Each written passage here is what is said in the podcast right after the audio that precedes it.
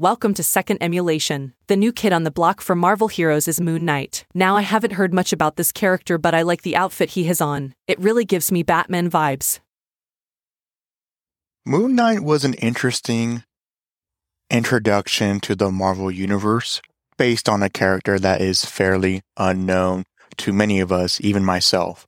I had to do a little research to dig into who Moon Knight is, who are his villains and character backgrounds who's associated with him.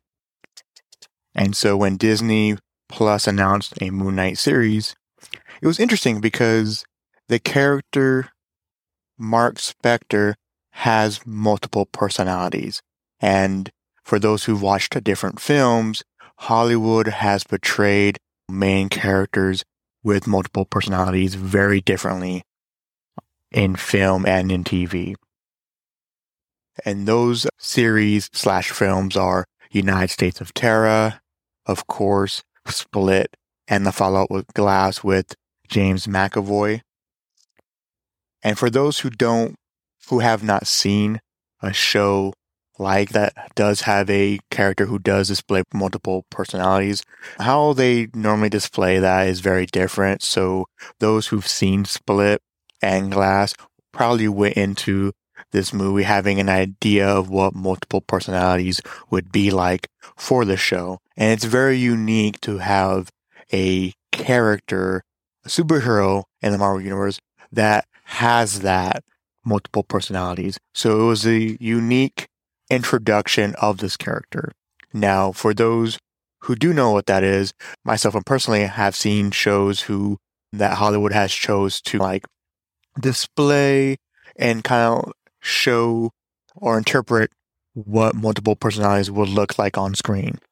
And it varies from production to production. Some shows will have the main character have internal monologues or conversations with those different identities internally. Some may even just show the physical transition in the forefront, and some might actually have both. So there was a very distinct representation of when this character was talking or who he talked with. There was a distinction that he is talking with someone else. Now, this is very unique because, in a sense, that how is this going to be portrayed?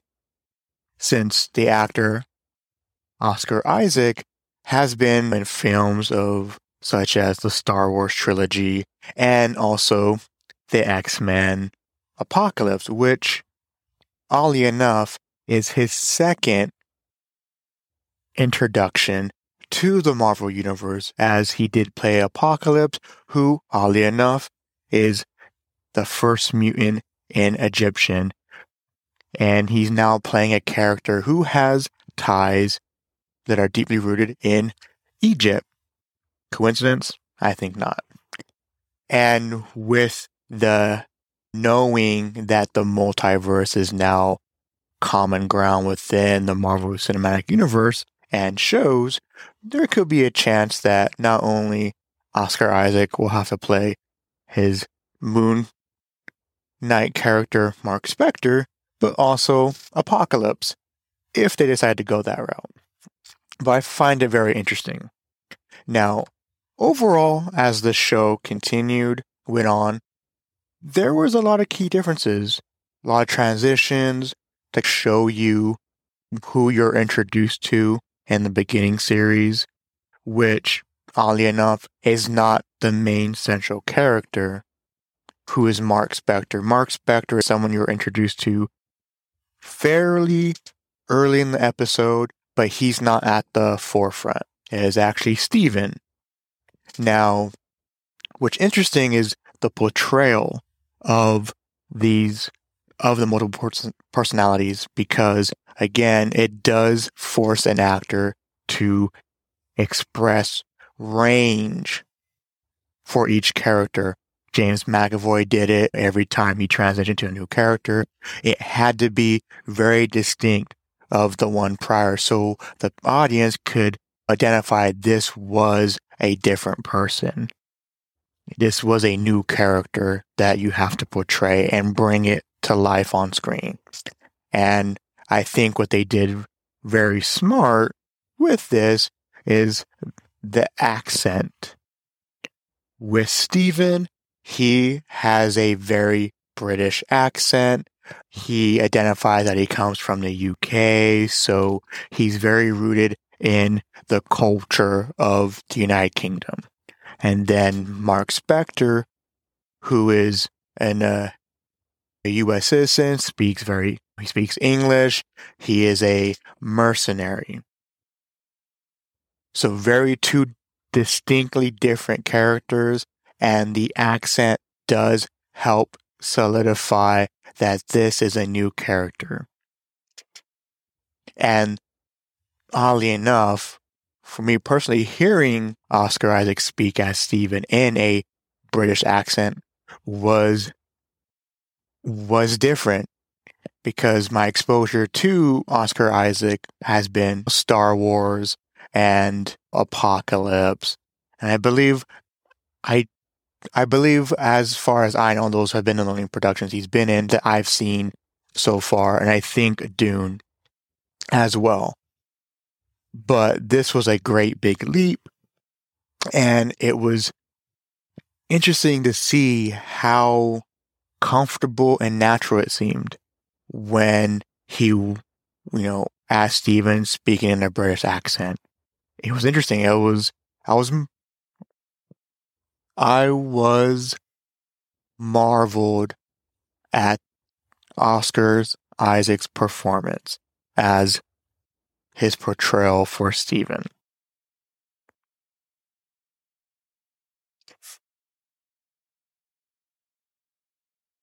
Now, the interesting part about this is that, like all Marvel shows, there's a hero and a villain. Now, I don't know too much about Moon Knight, who his antagonists are, but it was very interesting that with this, we did get an introduction to more pocket dimensions, more gods that are different from Norse mythology of Odin, Thor, and those different pantheons.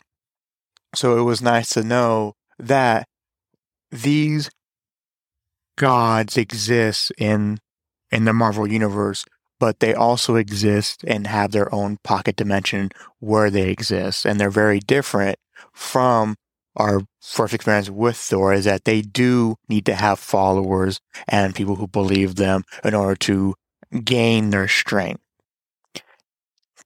which is very different than Thor, who is a god himself and doesn't require followers and people of the faith to worship him in order to have his type of power. So it was very different in how they represented the Egyptian gods as opposed to the Norse mythology of gods, such as Thor.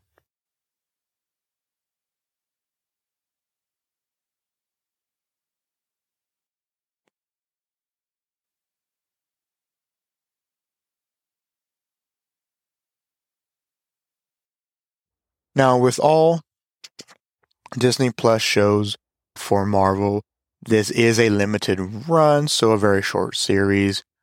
I believe 6 episodes of the show. I'll have to go back and check, but I believe 6 is the standard for that. So it was fairly short. Each episode was under an hour, give or take.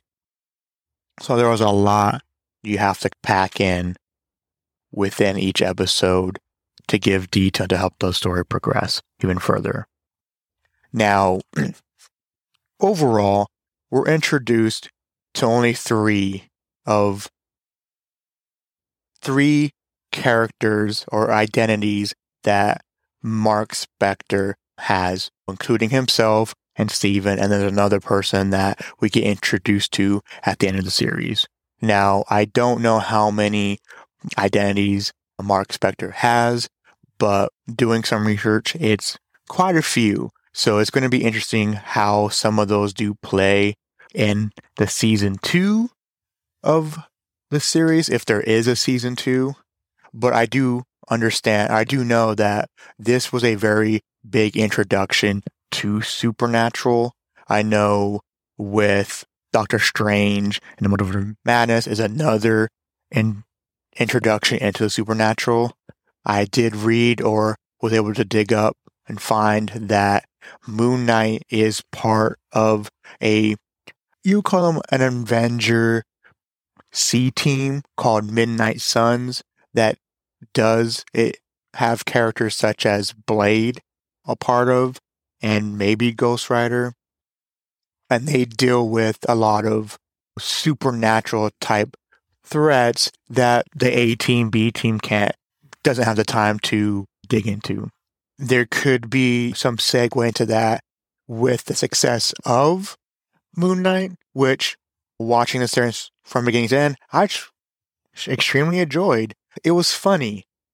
There was a lot of comedy moments that didn't feel forced, because as you're introduced to the main character, or what you believe to be the main character, the first episode, it is true. They truly make you feel that this individual does not know what is going on and believes himself to be crazy. Or that is the lie that the other personalities make him believe, that he is crazy. And it goes deeper into the internal struggles of grief and pain that an individual might feel that would cause them or to develop a multiple personality, or what would trigger that. And so you see that development beginning, to end, how this all came about. And yes, there is a resolution to the multiple personalities, as again, there's a struggle. Both parties have to come together to take on the great threat. Now, when we move on to what the threat was, the character was called Arnold Harold. Now, in this series, the Egyptian gods had avatars that they bestowed their gifts to, and Arnold Harold was an avatar for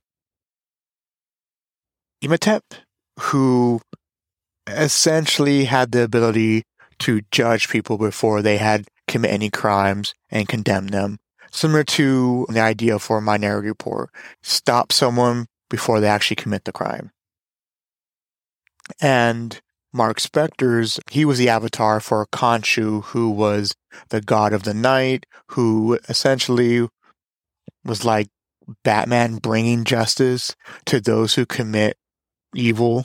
It was interesting to see that. Now, I don't know the full range of his abilities. He wore almost like a mummy-type outfit, like battle armor. Every time I see him transform, it reminded me of Guyver, that the thing would just come alive. And so every time he would transform, you would see like the mummification wraps apply to him, and then he'd be in, his armor, and he would fight. Some of the abilities that were on display were healing, and superhuman strength, and agility, and acrobatics. Those were just the sum, but there could be more abilities that he may have that could be showcased in the second season. Now, with the conflict between Mark Spector and Arnold, the series took place was very, very closed off. Similar to how Wanda and Vision, where the threat was very closed off. It wasn't like an Avengers level threat. Everything that Harold was affecting was only taking place in Egypt. So it was very isolated. So that's one of the things that was very similar to other shows. Mainly Wanda and Vision, was that the threat was isolated, that there wasn't anything happened here, wasn't going to affect the overall planet.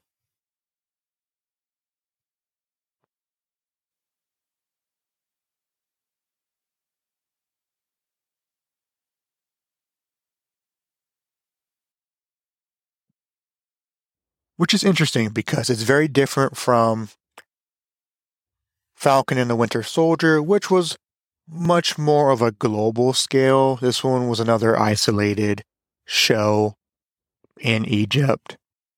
Traveling on locations where they went, they, again, stayed more so in the European setting, so a lot of foreign countries I could see that I couldn't recognize, other than, I believe, the UK was the only one that I recognized, and Egypt, of course. But it played very well to the overall locations for the show, just to determine that this was all just isolated in the series. Hoping that the season 2, they're going to be expanding where the character goes to and who the villain might be for the next series going forward. The show overall was very good. Again, I enjoyed it. I enjoyed watching it. This is a show, in my opinion, that is a good family fun show. You don't have to know too much about Moon Knight to be invested in the show. It's a very typical superhero series, and it's done very well. I applaud Oscar Isaac for pushing himself for this role, and you could see it on full display within the series through his acting and showcasing a character that I knew nothing about, and many who are unfamiliar with Moon Knight don't know anything about, other than those who are diehard fans, and just learning about the character and Moon Knight as the series went on made me enjoy the show, but also I don't know where I stand on the character because, again, I don't have much information on him. And I do like that Marvel and Disney are now bringing characters that have been in the background for so long to the forefront. And this was a very good introduction to a low-level character to bring him up to the status of an Avenger. I don't know if there are future plans for the series, like for the character to maybe go from TV to movie. Will he show up and in a different phase leading up to another Avenger type global scale film? Who knows? But it would be interesting to see how he interacts with other characters in the MCU, just because he does have multiple personalities. I would love to see him talk with, of course, Professor X, and have Professor X engage with all his different characters, or his personalities at best.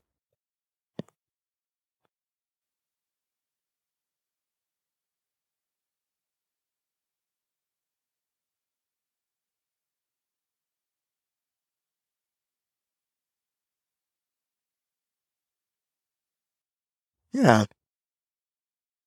And with, as I mentioned, the introduction to that, there are pocket dimensions, and based on your faith, which was very interesting, determined the pantheon you would meet or the afterlife you would see based on your religion and your root and your birthright, which is interesting because Mark Spector, it wasn't very defined in the beginning. But what also cemented it, like in Egypt, and the answer of like how each person interprets the afterlife was based on their roots. And one of the things that was presented was Mark Spector was Jewish, and having some understanding and knowledge and knowing that, the Jews, the Hebrews they're deep rooted in Egypt, so that those who are descendants of that, when they do pass on, that their interpretation of the afterlife is based on the pantheons of those gods So they'll see the afterlife, what's spoke about for those who in Egypt, the reeds or the sands. Like every person who's a descendant of someone from a religion standpoint, when they do pass on, like their interpretation of what the afterlife is going to be will be represented of the gods that they or their ancestors may have prayed to, which was very interesting. And not everyone's going to see the same thing, which is, oddly enough, very cool, because there's this expectation that when death is very rooted in the show, but how they answer the question is like, you're told that when everyone passes on, or purgatory or a realm of purgatory, we're all going to see the same thing. And it was very interesting to see them answer that question. No, how you interpret it is going to be very different as opposed to how your brother, your sister, your mother, your father, when they pass on. It's not going to be the same thing. It's going to, the gods will interpret it and ease you into it. So it's not like a culture shock, which is very interesting. I'm like, oh, they're very considerate not to shock you, but allow you to get settled and understand, okay, this is the transition of you moving on to the great beyond. And it was funny, but also interesting to see that these deities were very considerate. And even though it wasn't as important, it was a great detail to see in a show and how I'm trying to explain it. And though that information is not going to play any major part in other Marvel universes, shows, or movies, but it was just a nice explanation. It was a nice explanation of this grand old question that everyone was probably had on their mind that didn't really want to know. Now, the show overall, it's good. I mentioned before that I enjoyed it, and for anyone who doesn't know anything about the characters is going to enjoy it. You don't have to be an expert. This show is simply just a good entertainment. It does have like a Michael Bay type feel when it comes to the actions and explosions. There's some comedic moments here and there that do help lessen the tension, but at the core, it does have a set goal from beginning to end, what the show is trying to achieve. You have a hero, you have a villain, there's conflict, and at the end, that gets resolved. For the most part, until season 2, when they decide to expand beyond season 1.